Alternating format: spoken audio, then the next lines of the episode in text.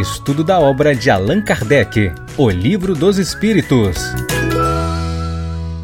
Olá, amigos, sejam todos muito bem-vindos ao nosso espaço, ao nosso projeto Espiritismo e Mediunidade, que na manhã de hoje, dando continuidade a todo o volume de considerações que a gente vem estudando aqui, nós estamos assim empolgadíssimos para conversar sobre transmissão oculta do, dos pensamentos. É um tema colocado por Allan Kardec nesta parte do Livro dos Espíritos, que a gente já vai conversar sobre ele. Como habitual entre nós, falando de livros, você já sabe, já conhece. Se você conectou conosco aqui agora, nesse exato momento, é, essa live nossa corresponde a um conjunto de estudos que nós nos propusemos a realizar. Trata-se do estudo da obra O Livro Dois Espíritos. Esta aqui é a nossa live de número setenta e oito, então é o episódio setenta e oito dessa temporada. Se você, então, é, está conectado conosco, nos achou aqui pela primeira vez, é, o septuagésimo oitavo episódio, certamente você vai precisar visitar setenta e sete episódios anteriores para poder justamente conectar toda uma linha de raciocínio que não é nossa, é a linha de raciocínio do professor francês que efetivamente compilou, daí a gente usar essa expressão codificar, né? Pôs em código, a gente quando estuda a filosofia do direito chama de código de conduta, ele, então a compilação desse código, Allan Kardec, é, habitualmente colocamos, codificou a doutrina espírita. Então, para você que eventualmente está conectado aqui conosco por primeira vez, nós estamos estudando esse código de conduta que é a obra O Livro dos Espíritos. E sempre, ao início das nossas lives, nós nos servimos de um livro também, né? Um outro livro. É essa obra aqui, a obra Vida Feliz, nós a, a lemos assim, a guisa de introdução aqui das, das nossas lives, né? Então, nós vamos é, ler a mensagem expedida pela Veneranda Joana de Angelis, que se serve da mediunidade de Divaldo Pereira Franco. Na mensagem de número sessenta e dois, diz-nos assim a entidade veneranda: tua experiência é um valor que logras através do tempo,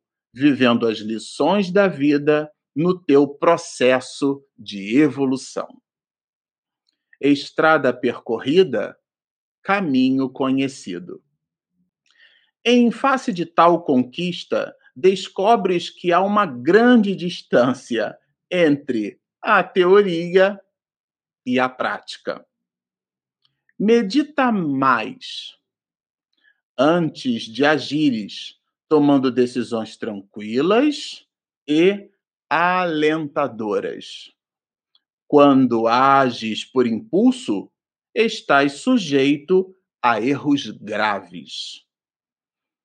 Há acontecimentos que sucedem no momento próprio. No entanto, é o homem sábio quem estabelece a hora para as realizações superiores. Vamos orar. Querido Nazareno, amigo maior, governador do orbe, entidade veneranda, suprema, amigo incondicional nosso de todos os instantes. Aqui estamos conectados neste ideal de serviço, o do estudo, da reflexão, na manhã de hoje.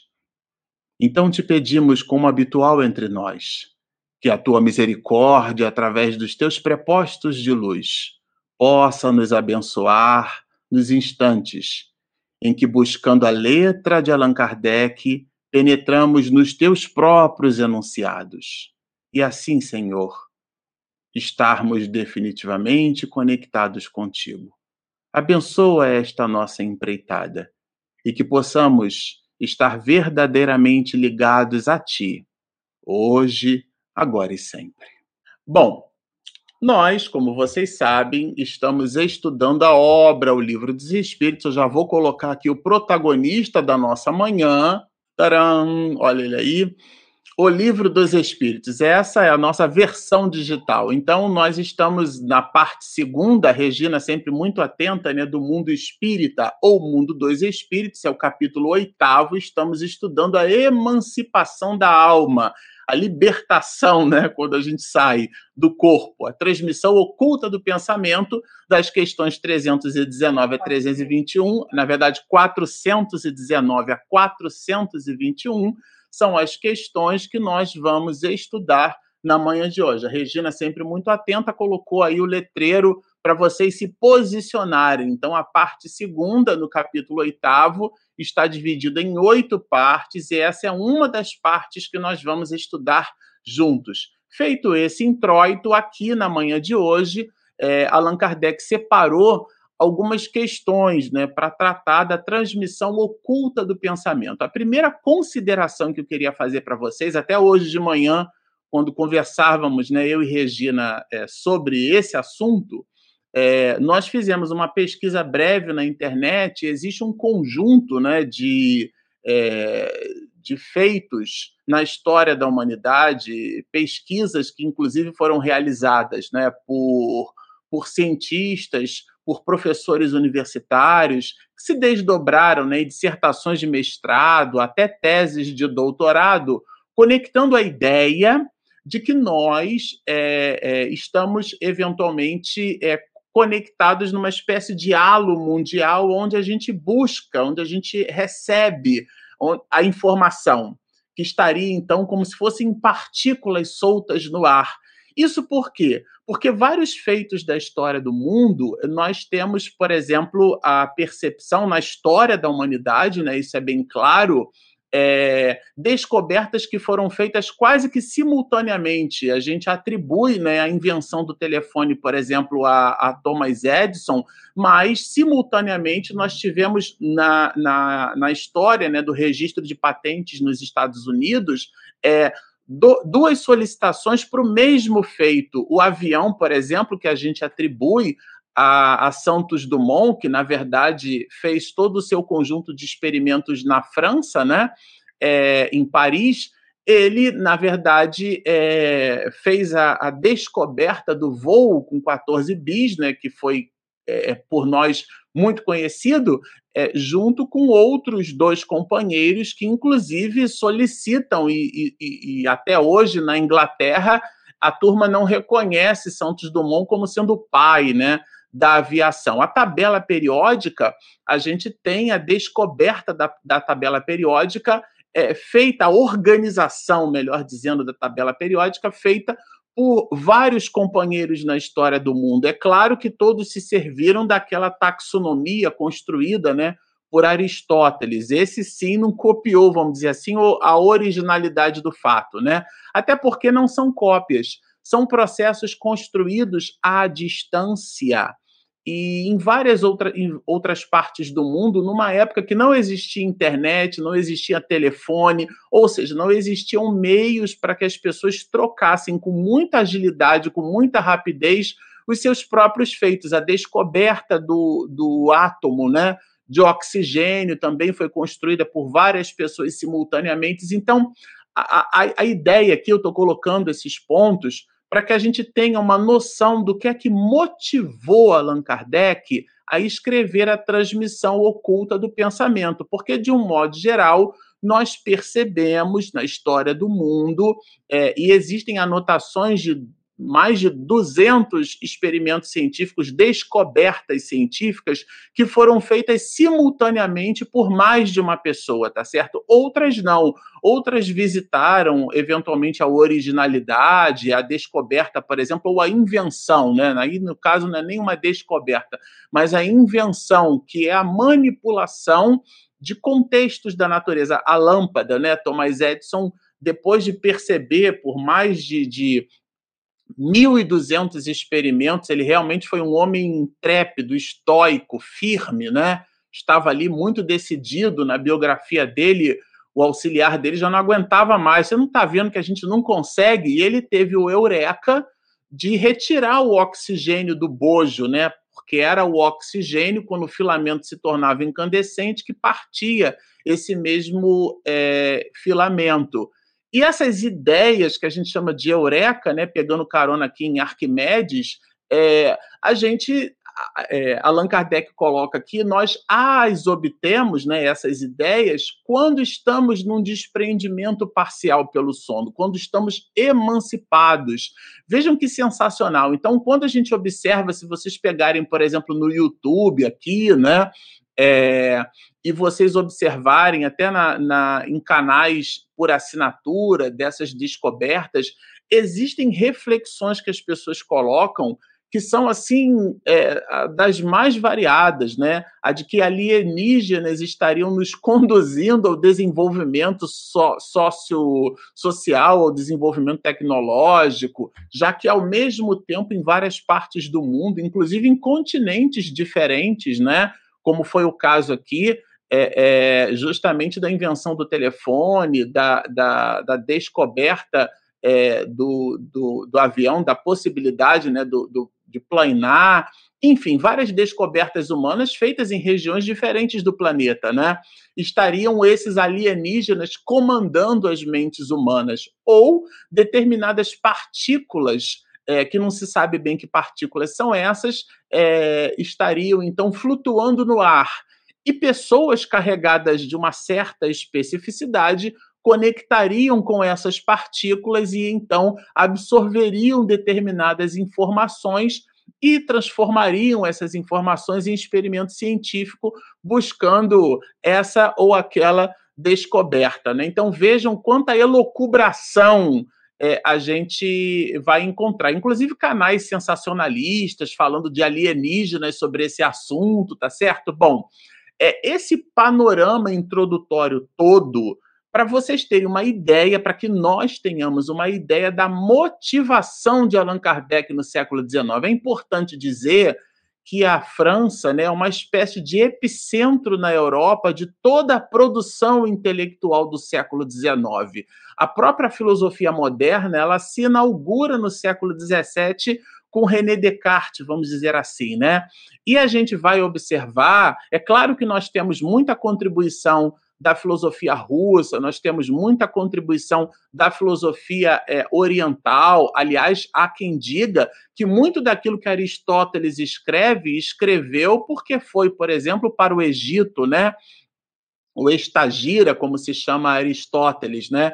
Muita especulação também, muita pesquisa científica em relação às viagens de Platão e que muita coisa que Platão teria colocado, né, teria também bebido da água da filosofia é, oriental. Então, é, é, nesse sentido, a gente vai observar que o que a gente tem hoje como filosofia ocidental ou como pensamento filosófico que deriva, né, na análise da sociologia, da antropologia, da própria psicologia, porque tão, são todas filhas da filosofia, tá certo? A matemática, porque os filósofos antigos eram matemáticos, eram físicos, né? A palavra física vem de physis, estudo dos fenômenos da natureza. E nós, no mundo ocidental, herdamos todo um conjunto de informações e de conhecimentos dessa mesma filosofia. Eu já comentei aqui no canal, a própria inscrição no Pavilhão Nacional Ordem e Progresso vem da Europa, né? Com Augusto Conte, um positivista muito interessante de ser estudado, né? O amor por princípio, a ordem por base e o progresso por fim, dando ordem e progresso que a gente encontra no nosso pavilhão nacional, que nasce de toda uma movimentação da Europa, né? Nasce da Revolução Francesa, liberdade, igualdade, fraternidade. Bom, isso tudo para justificar a ideia de que no século dezenove fervilhavam ideias, e uma dessas ideias, né, uma delas era a ideia da possibilidade ou da característica, da percepção de que pessoas, né, múltiplas pessoas simultaneamente possuíam e até hoje possuem as mesmas ideias em, nos mais variados cantos do planeta. Hoje isso fica certamente é, motivado, essa especulação fica consistentemente é, anotada É, em função da internet, né? A gente posta hoje alguma coisa no Twitter, no Instagram, é, no, no YouTube, faz vídeos e lives e em questão de minutos e até segundos, é, múltiplas pessoas nas mais variadas partes do planeta tomam conhecimento simultaneamente daquele fato. Hoje, certamente, a forma como a informação chega até nós é numa velocidade muito grande. Eu me lembro de minha avó Maria dizendo assim, a justiça vem a cavalo, né? E, e aí depois ele passou a vir por avião a jato, hoje ele vem online em tempo real pela internet. Mas aqui, na transmissão oculta do pensamento, tem a motivação do século dezenove pela constatação de que nós, seres humanos, eventualmente e genuinamente pod- poderemos ter e temos um pensamento com similitude é, em pontos diferentes do globo. Então, e, essa foi uma das motivações de Allan Kardec. O texto, né, o título, Transmissão Oculta do Pensamento, pode não carregar essas informações. Então, eu queria fazer essa introdução. A, a live da manhã de hoje nem é muito longa, porque são poucas as questões colocadas aqui, e a gente respeita a divisão de Allan Kardec, mas eu queria fazer essa introdução para amplificar um pouco a nossa linha de raciocínio. Bom, vamos às perguntas e às respostas, né? É, que é o que, o que dá causa a que uma ideia de uma descoberta, por exemplo, surja em muitos pontos ao mesmo tempo. Então, vocês observam na pergunta que esse interesse de Allan Kardec, o que é importante a gente reforçar é que as perguntas feitas no Livro dos Espíritos, colocadas aqui numa ordem, elas não foram ditadas na ordem. Esse foi um trabalho de pesquisa que Allan Kardec empreendeu, né? Inclusive repetiu perguntas nas mais variadas partes do planeta, em, nos mais variados idiomas. Ele é, falava e escrevia fluentemente, por exemplo, o alemão, né? Allan Kardec era poliglota, e isso deu uma, uma, uma ecleticidade, né? Ele multiplexou essas perguntas e respostas. Então, as obras não foram ditadas, assim, né? Não, isso não aconteceu, ele organizou o material. Tanto é que a primeira edição do Livro dos Espíritos possuía quinhentas e duas perguntas e respostas. A segunda definitiva é que passou a ter mil e dezenove perguntas e respostas. A gente já falou sobre isso aqui largamente no canal.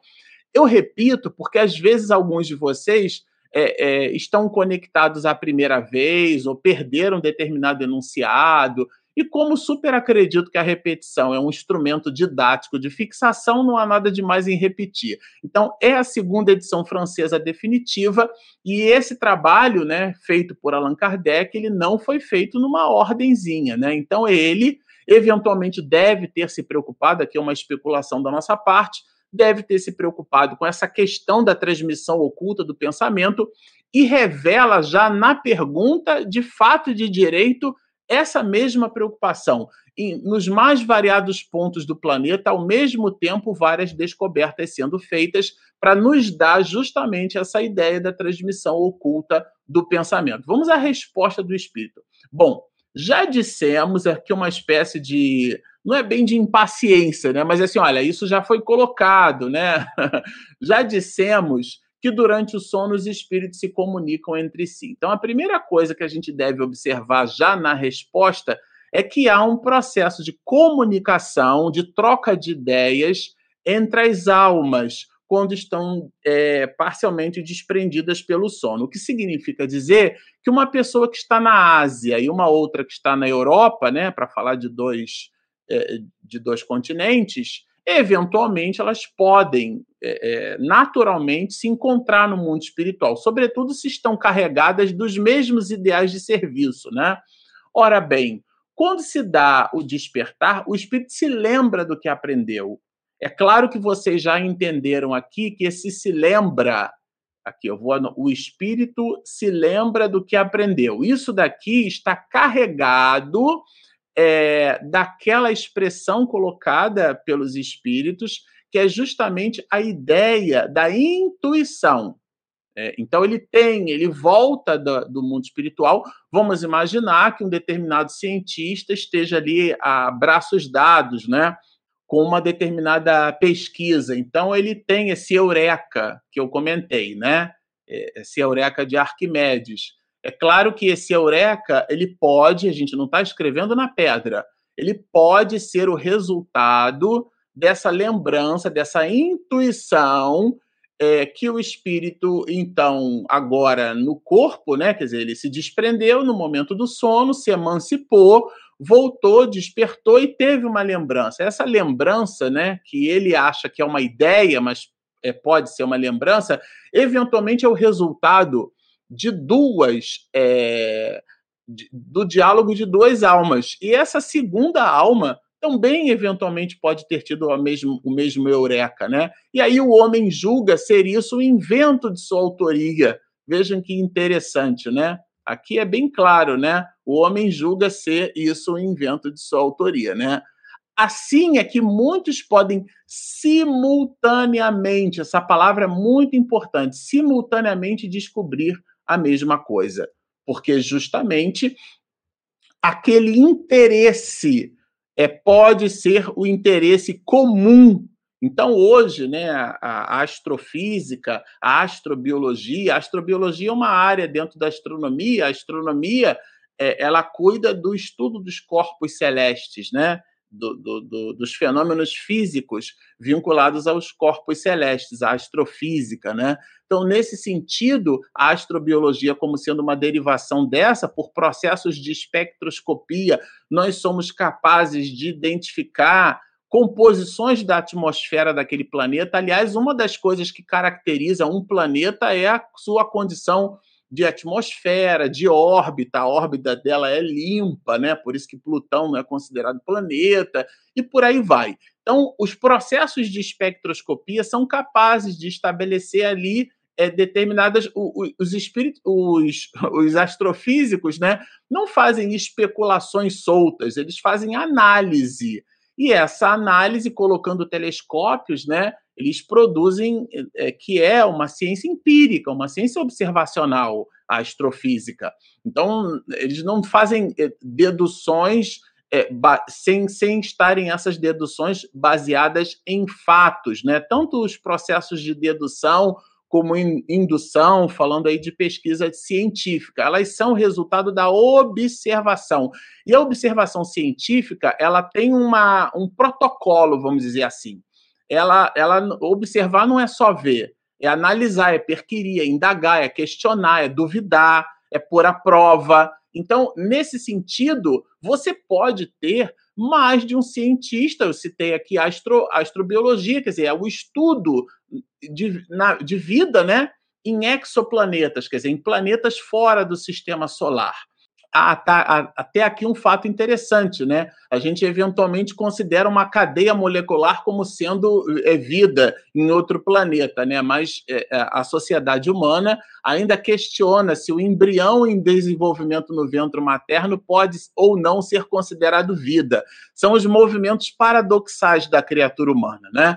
Mas aqui, por uma coisa ou por outra, você pode ter, e claro, assim terá, mais de uma frente científica se ocupando simultaneamente do mesmo assunto. Isso é bem genuíno, o estudo dos buracos negros, o estudo das galáxias, o estudo do, do, do, do chamado universo observável, né? Porque o que nós observamos é o comportamento da luz, e a luz leva um tempo para chegar até nós. Quando a gente olha para o céu, a gente olha para o passado, né? Bem interessante isso. Nós estamos olhando para a luz que nos chega aqui. Camille Flammarion, na obra Urânia, que nós, inclusive, fizemos uma live aqui com, com o Vicente Pessoa, o doutor Vicente Pessoa, ele é médico, mas também adora estudar é, Camille Flammarion. Nós pegamos uma obra dele, que ele trabalha, uma deusa, né, da astronomia, uma obra singular, e ele faz, produz, né, nessa obra, dá para ler numa sentada ou duas no máximo.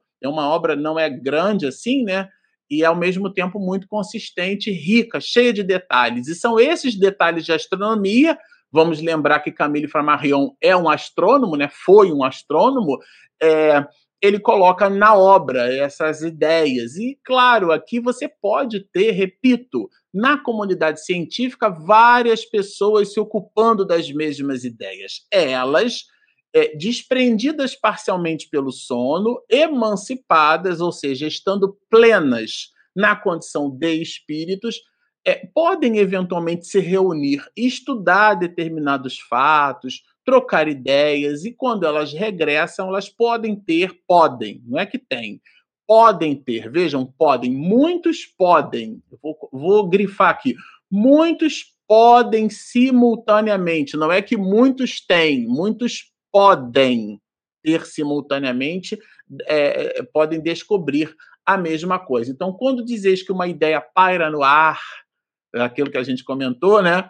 É a metáfora, usais uma figura de linguagem mais exata do que suponde, só que não é no ar no sentido de termos partículas que a gente respira e aquilo vai para o cérebro, a gente tem uma ideia, né? Não, ela se dá na espiritualidade, todos sem o suspeitarem contribuem para propagá-la, porque é a nossa condição de espírito, nós dialogamos com outros espíritos é, quando estamos emancipados, ou seja, é, parcialmente libertos do corpo, é, pelo instante do sono, e podemos ter até sonhos. Lembremos que os sonhos são lembranças dos sonos e que também eles podem surgir cheios de entropia. Desse modo, o nosso próprio espírito, ou seja, nós, porque nós não somos o homem, nós somos espíritos. O homem é um personagem, ele existe de, na finitude das suas realizações. Por isso, lembro que Paulo de Tarso vai dizer que o homem morre, porque o Marcelo Shoa, que come, conversa aqui agora com vocês, ele existirá uma única vez na história do mundo, mas o espírito imortal que sou, esse permanecerá. Então, o nosso próprio espírito revela muitas vezes a outros espíritos, né, malgrado nosso, quer dizer, o que constitui objeto de suas preocupações no estado de vigília. Então, nós trocamos uns com os outros, as nossas questões, as nossas observações. Imaginemos, né? A gente faz isso na universidade, você encontra um professor. Eu me lembro, na minha primeira faculdade de ciência da computação, eu encontrava um professor de cálculo nos corredores, ia lá eu com, com, é, com material, né? Às vezes o professor passava desafios, né? É, cálculo de... de volumes deformados, né, de sólidos deformados, e toma-lhe cobrinha, né, toma-lhe integral, integral dupla, integral tripla, né, toma-lhe Leibniz, né, enfim, e aí eu tinha dúvidas, nós alunos tínhamos dúvidas, a gente pegava questões dificílimas de cálculo para fazer, né, fiz cálculo um, cálculo dois, cálculo três, cálculo quatro, cálculo avançado um, cálculo avançado dois, enfim, isso é outro assunto. E ali, a gente, às voltas com os exercícios, a gente encontrava com o professor, ia todo mundo correndo, eu me lembro, eu fazia isso no, camp, no, no campus da universidade, né, ia correndo ali no camp, para poder encontrar com aquele professor e com o livro na mão, com professor, essa aqui, essa dúvida, e ele parava, né? O meu professor de cálculo era uma criatura fantástica, né?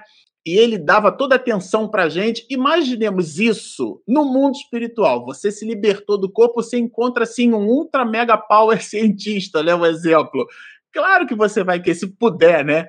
Você vai querer tirar dúvida com aquele espírito, conversar com aquela pessoa. Isso se dá, gente, no mundo espiritual, tá? Isso é, é, é mais do que óbvio, inclusive, tá? Então, aquilo que constitui objeto das nossas preocupações no estado de vigília, eventualmente pode ser potencializado na nossa condição de espírito imortal, né? O que se constitui preocupação quando nós estamos no estado de vigília. Bom, na quatrocentos e vinte... Allan Kardec vai perguntar assim: podem os espíritos comunicar-se estando completamente dispersos os corpos? Isso é excelente, excelente. Esse dia, essa semana mesmo, eu passei uma mensagem para Denise Lino, né? Nós trocávamos informações por WhatsApp, e daí ela me devolveu um áudio dizendo assim: nossa, Marcelo, eu conversava aqui com uma amiga minha, É, é sobre você exatamente nesse instante em que você me passou a mensagem. Quantas vezes eu ligo para a mamãe, eu passo uma mensagem para ela, assim, nossa, eu estava pensando em você. Então, essa comunicação, né, é mental, telepática, né, que eventualmente é, a gente percebe empiricamente, quer dizer, na prática, a gente percebe, aquilo se dá, aquilo se deu. O telefone toca, hoje a gente quase não tem mais telefone fixo em casa, né? Mas o telefone toca e você atende pensando quem é a pessoa, quando não tinha Bina, tá certo? Porque com o Bina, vocês lembram do Bina? Que era a identificação do número de origem, enfim. Quando não tinha Bina, nada disso, era aquele telefone que a gente botava o dedinho e discava, né? Talvez muitos de vocês nem saibam que isso, que isso existiu, né? Que era peça de museu, mas era assim que a gente usava o telefone. Então você pegava o telefone e, e não sabia quem era, e falava alô. Só que mentalmente, dependendo da situação, a gente imaginava alguém, ou era exatamente esse alguém, né? Ou então, quando a, um telefone numa residência, num ambiente familiar, tem múltiplas pessoas. Quem é que vai atender o telefone? E, e, e antes do, do tom de voz, a gente já imaginava ser essa ou aquela pessoa, enfim. É, determinadas questões que podem evocar a ideia de uma comunicação, né? Entre espíritos. Só que essa comunicação, a proposta de Allan Kardec aqui, é que ela se dá é, no momento em que estamos despertos, não estamos emancipados. Né? Bem interessante a pergunta, né? Plenamente despertos os corpos, quer dizer, na condição de homens e não na condição de espíritos. E vejam a resposta, né? O espírito não se acha é, encerrado no corpo como numa caixa. Isso aqui é bem interessante. Ele o quê? Ele irradia por todos os lados. Então, nós podemos irradiar o nosso pensamento. Segue-se através, né, por causa dessa irradiação, segue-se que pode comunicar-se com outros espíritos. Pode. Vejam que não é que se comunica. Pode. É aquela, aquilo que a gente chama de condição, é, condição latente. Tá? A, a Aristóteles, eu citei o filósofo Aristóteles aqui, ele chama de virtualidade. É uma expressão em filosofia, né, bem aristotélica. É, eu vou dar um exemplo. Aliás, o exemplo é dele mesmo. Né? A, a, a semente é a árvore virtualizada. Né? É o conceito de ato e de potência. O, o ato é, é a potência que se concretizou. Então, nesse sentido, nós temos potencialmente a possibilidade de, quando a gente usa essa expressão, muitos podem nem saber, mas é uma expressão é, é, cem por cento é, é, aristotélica, tá certo? E Aristóteles é cem por cento Aristóteles, tá? Então, nós segue-se que pode comunicar-se com outros espíritos, mesmo em estado de vigília, ó, mesmo em estado de vigília. Só que, gente, a resposta, a continuidade da resposta é: esse processo, muito embora aconteça, ele é mais difícil. Não é que ele seja impossível, nem muito menos ele é trivial ou regular ou habitual. O habitual é que nós nos comuniquemos uns com os outros quando da emancipação, né, quando do desprendimento parcial pelo sono. Mas sim, para que a gente não coloque isso, né, na conta do fantasioso, do sobrenatural, do maravilhoso, nada disso. Isso pode até despertar na gente uma curiosidade, né? Nossa, que interessante, mas isso é natural. Isso está íncito em a natureza, né? Aqui os espíritos colocam que essa é uma condição nossa, especificamente, genuinamente nossa. Bom, aqui eu queria trazer uma, mais uma questão, né? Que é a quatrocentos e vinte e um. Essa questão quatrocentos e vinte e um, ela é bem interessante. Vejam, como se explica que duas pessoas perfeitamente acordadas tenham simultaneamente a mesma ideia? Vejam, perfeitamente acordadas. Elas não estão é, nesse instante de emancipação pelo sono. Essa que é a ideia, tá? A ideia da pergunta, né, colocada por Allan Kardec. Aí, aqui tem elementos basilares, né, elementos básicos da doutrina espírita, que a gente é, já conhece, mas vale a pena a gente é, repetir. São dois espíritos simpáticos. Eu me lembro de Jorge André, que ele falava assim: a simpatia melhora a sintonia, lá do I C E B, do Instituto de Cultura Espírita do Brasil, né? Ele usava muito essa expressão: a simpatia melhora a sintonia. E, claro, se são espíritos simpáticos, né, na tese do doutor Jorge André, né, um médico, psiquiatra, um espírito brilhante, deixou mais de trinta obras, trinta e três, se eu não me falha o número. Eu li alguns livros dele, não li todos, tá? É, ele é simplesmente brilhante. É, e uma simpatia de pessoa. Esperou completar cem anos, se despediu, né? Completou o seu aniversário de cem anos. Regina, minha esposa, quando era diretora da área de comunicação do, do C E R J, que é o Conselho Espírita Estadual, Federativo Estadual do Rio, ela promoveu, né, através da nossa querida amiga Iraci, Iraci Campos, que é a presidente do Seja Barra, o Centro Espírita Joana de Angelis, que fica na Barra da Tijuca. O Seja Barra ofereceu, disponibilizou e organizou todo um ecossistema para que o aniversário do, do, do professor Jorge André, né, do, desse médico brilhante, desse psiquiatra brilhante, né, o cientista espírita do futuro, uma expressão do nosso querido professor César Reis, também uma outra alma, assim, para lá de especial, ela pudesse ser essa atividade, esse aniversário de cem anos. Eu nunca tinha participado do aniversário de cem anos, foi a primeira vez do nosso querido professor doutor Jorge André. Ele, então, esteve entre nós. Quem fez a palestra em homenagem ao Jorge André foi nada mais, nada menos que Divaldo Pereira Franco.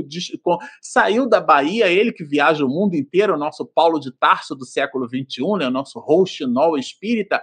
Ele muito facilmente se deslocou de Salvador, foi até o Rio de Janeiro, foi até o Seja Barra e fez a palestra em homenagem ao Jorge André. O Jorge André recebeu, eles se abraçaram, foi deliciosamente emocionante esse encontro dessas almas gigantes, né?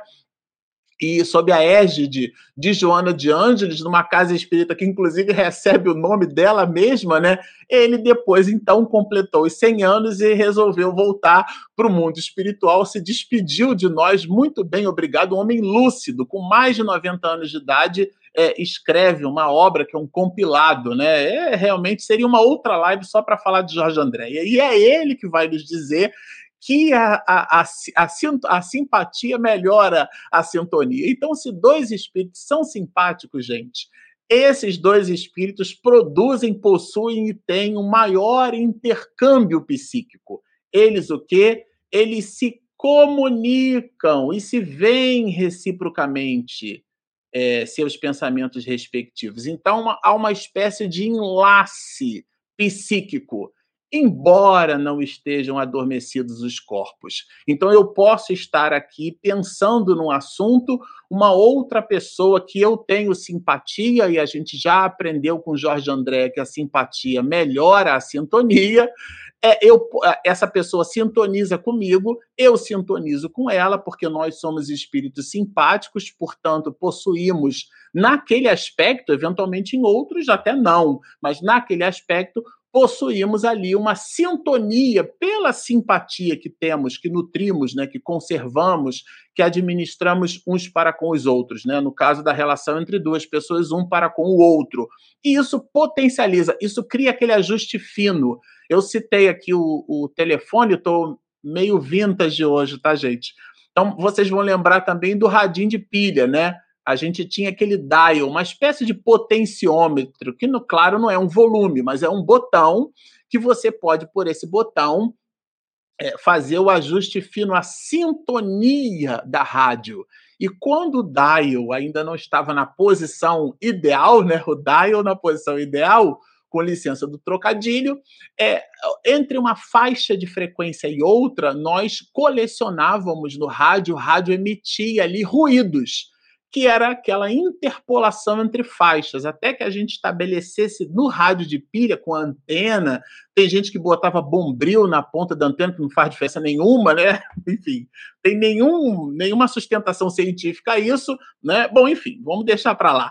É, é, ali a sintonia é, se fazia, tá certo? E, e é a mesma coisa, quer dizer, análogo, né? Não diretamente, né? A, a, por analogia, o processo se dá Da, com essa mesma natureza, quer dizer, esse ajuste fino, essa sintonia fina de pensamento. E a, a simpatia seria, eventualmente, um radinho de pilha bom, com uma antena boa, com uma captação boa, porque, às vezes, o chiado está muito em função do tipo, né, da antena que o rádio usa, e por aí vai. Então, essa simpatia melhora a sintonia. E essa sintonia, uma vez feita, estabelecida, esses dois espíritos que estão acordados, não estão dormindo, tá?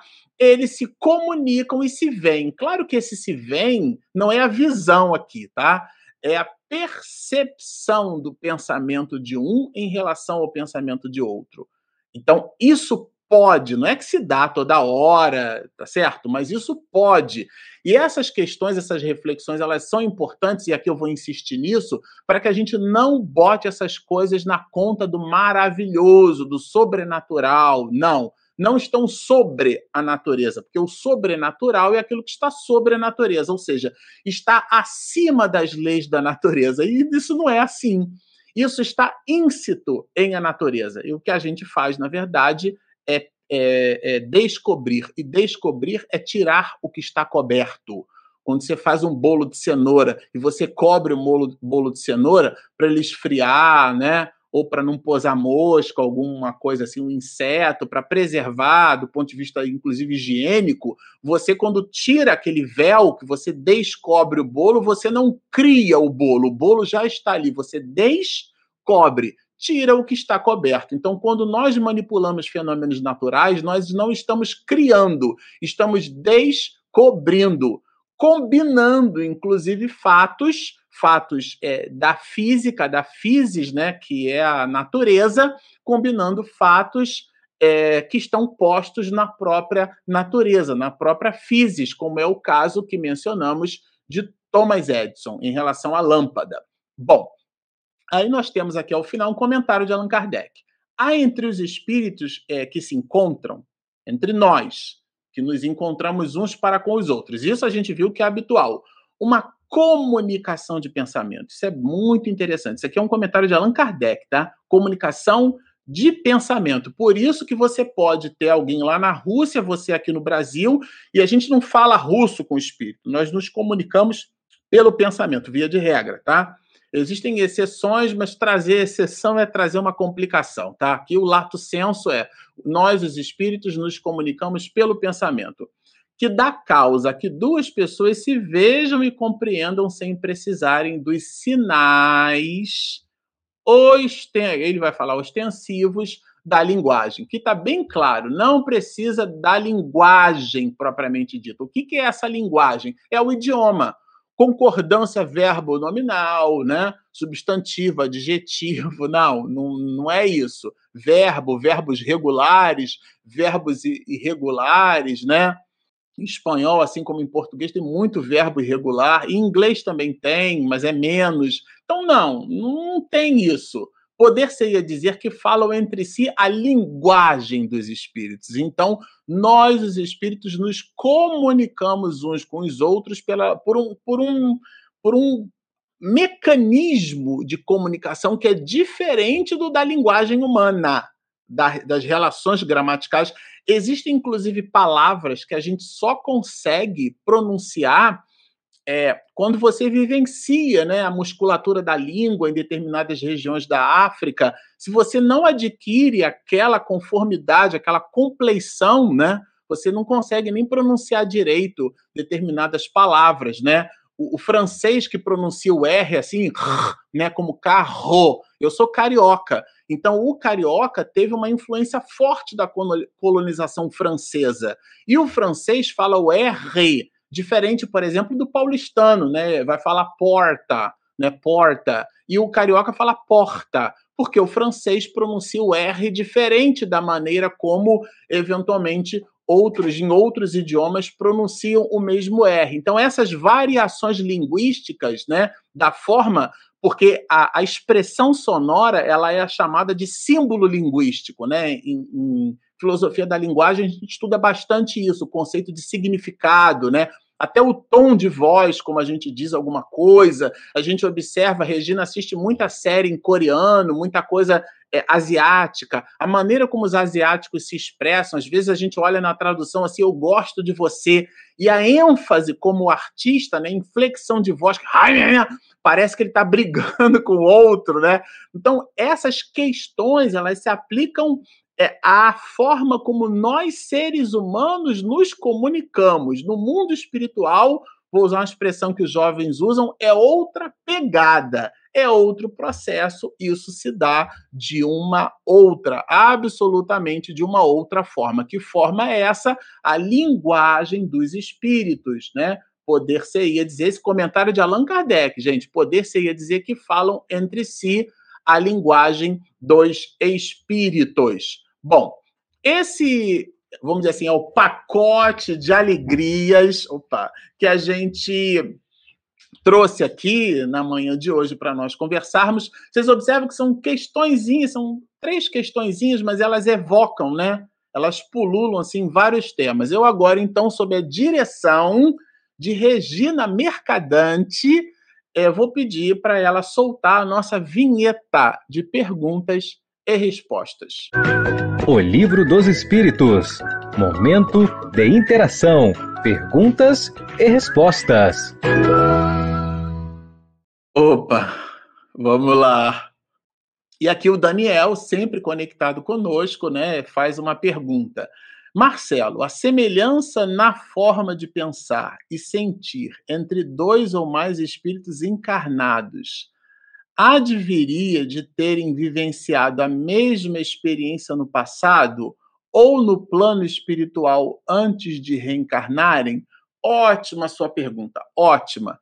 É, de um modo geral, veja, né, agora, né, nesse instante, eu sempre gostei de música, né? Vou citar a música, aliás, aqui ao fundo tem um piano, né? Um piano digital, não é um teclado, é um piano digital, né? Por conta do peso das teclas.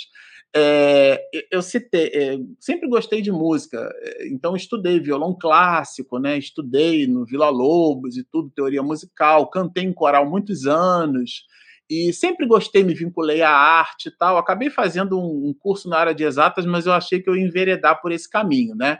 Então é natural que, eventualmente, vejam, a minha profissão hoje não é ligada à arte, né? Mas, é, eventualmente, quando a gente lê assuntos sobre esse tema, a gente fica pensando, fica ali matutando. Pode ser que eu esteja me preparando para, na próxima encarnação, eu, eu, eu ter uma experiência, né? Uma vivência material É, nessa direção. Então é como se a espiritualidade, ou eu mesmo, né, estivesse buscando isso. E eu, como o meu planejamento nessa existência é um, não é esse, eu estou me preparando, porque a vida do espírito, né, Daniel, é, é, é a vida imortal, é a vida eterna. A tese é de Jesus, não é nossa. Então, sim, pode ser que a forma de pensar e de sentir, pode ser até que eu tenha essa experiência numa outra existência como músico, e não necessariamente naquele instrumento, mas numa experiência como músico, numa orquestra, né? Agora estou estudando te... instrumento de tecla, mas, enfim, estudava é, um outro tipo de instrumento. Então, no plano espiritual, a gente, ident... a gente se identifica, né? A linguagem do espírito, que é essa linguagem do pensamento, Daniel, a tese de Allan Kardec, nós nos identificamos, porque a gente vibra naquela faixa de frequência. Vala Deus, eu e você, no mundo espiritual de noite, a gente se identifica como músico, se identifica como artista plástico. Então, sim, a forma de pensar e de sentir entre dois espíritos encarnados pode, mas vejam, pode, não dá para escrever na pedra.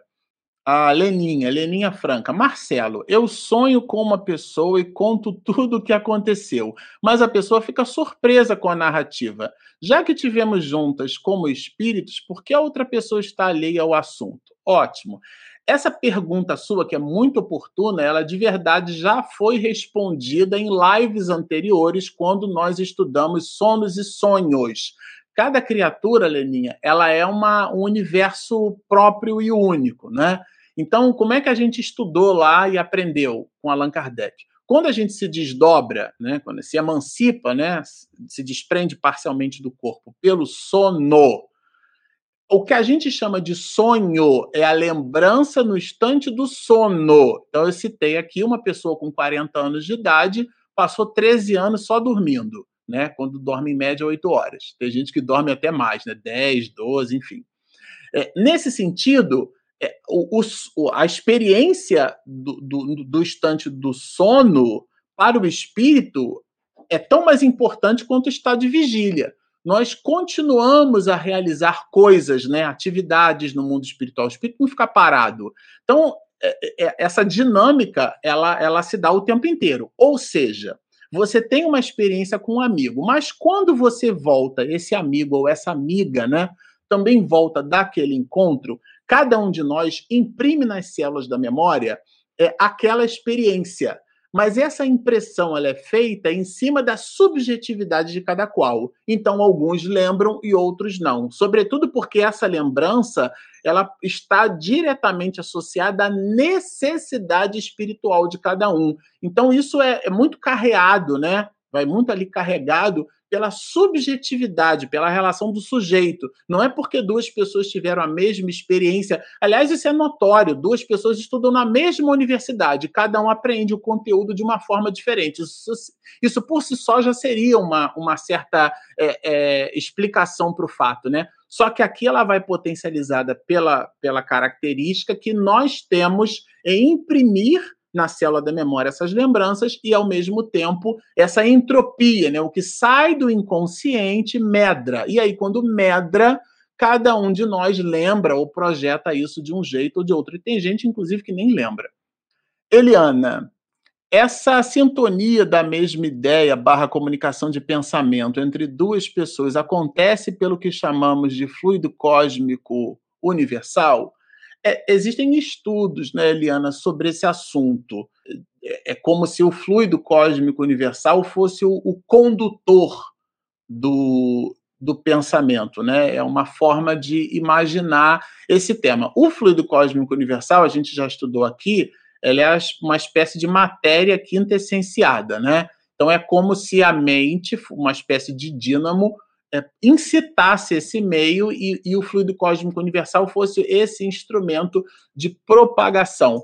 Como, de fato, o pensamento ele é transportado na erraticidade ou no mundo espiritual, a gente sabe que ele é transportado, mas a maneira como ele se dá, é, Eliana, a gente não tem aí uma, ou pelo menos eu não conheço, a maneira, né, exata de como é que essa mecânica ela se faz.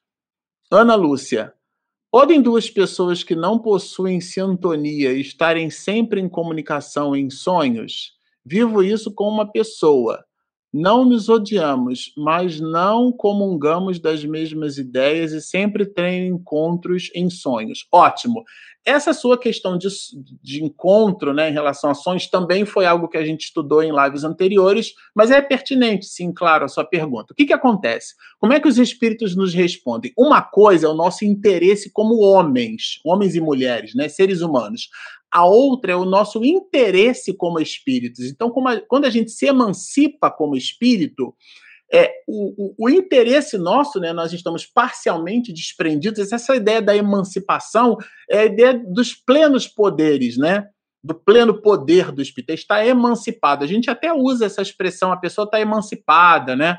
Então, aos vinte e um anos de idade se emancipa, aos dezoito responde penalmente. Então, essa ideia da emancipação é o estar pleno, de, de verdade, de direito pleno das minhas possibilidades. E quando a gente se desdobra, por estarmos plenos, não necessariamente aquilo que pensarmos como espírito terá o mesmo viés daquilo que pensamos como seres humanos. Às vezes, a intenção do homem é diferente da intenção do espírito. Nós temos casos, né, de, de pessoas que foram visitadas por outras, e era um vendedor de rua. Allan Kardec cita, né, o caso do, do homem lá da caixa de rapé, visitou a mulher doente, e depois, quando foi ter com ela, nem, nenhum dos dois lembrava. Quer dizer, a mulher lembrava, né, e achou estranho, mas o homem não lembrava, mas a visita se fez e ela se deu, porque como espírito, aquele homem possuía um, uma inclinação em, em cuidar daquele espírito, né, daquela pessoa. Nós temos relações múltiplas, né? E nesse sentido, isso pode parecer estranho para você, Ana, porque você agora pensa como, como pessoa, né? Mas como espírito, eventualmente, os seus interesses podem sim ser diferentes. Margarida, qual será, qual seria essa linguagem dos espíritos? Então, é, é, essa é a pergunta. A linguagem dos espíritos é a linguagem do pensamento. Nós nos comunicamos uns com os outros pelo pensamento. Quando a gente fala de linguagem, né, eu, aí seria um tema só para a gente trabalhar a linguagem, tá? Mas a linguagem ela está carregada de símbolo. Então, agora, no momento em que eu falo, a minha laringe, as minhas cordas vocais, elas vibram numa faixa de frequência que, com uma outra pessoa, aquilo poderia ser interpretado até como se fosse um grunhido. Eu não sei se vocês lembram, tinha um filme chamado Inimigo Meu. E eu, o personagem, que era uma espécie de extraterrestre, era um, um Dark, né? Ele falava de um jeito, fazia...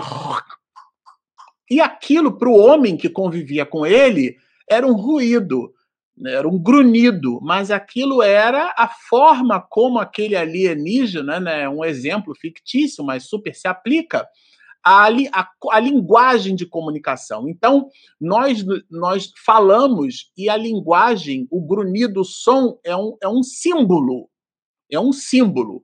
E esse símbolo tem camadas. A primeira delas é a frequência sonora, tá certo? Então, a linguagem do espírito é a linguagem do pensamento. Eu penso, irradio esse pensamento e o outro espírito capta esse pensamento. Essa dinâmica não é a dinâmica gramatical que nós estabelecemos, né? Eu falei do, do idioma, né, de pessoas que nascem em determinadas regiões da África, se não nascerem ali, não conseguem pronunciar determinadas coisas. Até em inglês, né, quando a gente bota a linguinha para fora, to think. Think é pensar e think é afundar. Então, se eu não falar com a linguinha para fora, igual uma cobrinha, né? O que, que vai acontecer? Eu vou pronunciar uma coisa de forma diferente. Então, é muito interessante. Eu, conversando com algumas pessoas, quando eu estive no México, né? A trabalho algumas vezes, as pessoas falavam que uma das palavras difíceis em português é a ideia da avó e do avô, que é o fonema aberto e o fonema fechado. E a gente fala rapidinho. Isso para, as pessoas, para o, o, o mexicano, né, era difícil, às vezes, de pegar essa expressão sonora. E a gente trata isso de uma forma muito tranquila, né? E eles chamam de avoela, né? Avoela. Então, é, vejam que, que interessante. Então, é, é, é diferente. Essas, essa percepção que a gente tem, ou esse entendimento, essa compreensão da dinâmica da linguagem, ela se aplica de uma outra maneira no mundo espiritual. Bom, vocês vejam quanta coisa interessante, né, contida ali em pequeníssimas perguntas. Esse era, como eu gosto de dizer, o nosso pacote de alegrias para a manhã de hoje. Nós vamos falar na próxima live, né, no nosso próximo episódio, sobre letargia, catalepsia e mortes aparentes. Marcelo, o que, que é isso?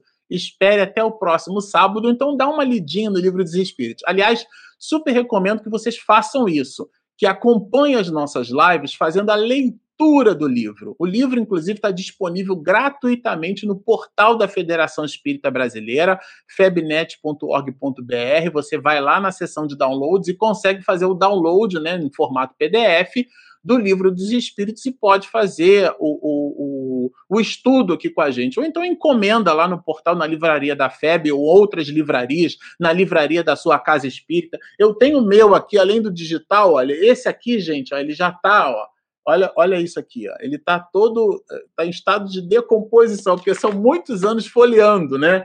Eu me lembro do Divaldo comentando que livro bom é o livro obeso, né? Que é aquele livro flat, é o livro... que não leu, né? Um livro gordinho, aquele que a gente manipula. Então, fica aí a dica, faz a leitura da obra e, então, através dessa leitura, você nos acompanha depois. Bom, sempre ao final dos nossos estudos, a gente gosta de dizer o seguinte, se você nos acompanhou até aqui, gostou do que ouviu, olha aí, olha aí a, a, a caprichadíssima aqui, olha... a animação, mas ainda não se inscreveu, então, por favor, inscreva-se no nosso canal, clique para receber todas as notificações e clique também no gostei, porque o gostei evangeliza o algoritmo do YouTube e ele vai nos indicar, vai indicar o conteúdo espiritista para outras pessoas. Nós temos também o nosso aplicativo, olha aqui o nosso telefone aqui virtual, a Regina sempre caprichando, é, ele está disponível na Google Play e na Apple Store. Como é que você nos acha? Espiritismo e Mediunidade. O nome é comprido, olha aqui, ó, o nome é Espiritismo e Mediunidade, mas você vai achar o Mzinho lá do projeto, baixa o app, não paga nada por ele. Quando baixa o, o, o aplicativo, dentro do aplicativo não tem nada que você tenha que pagar para usar, não paga nada. Quem paga somos eu e ela para hospedar lá o material.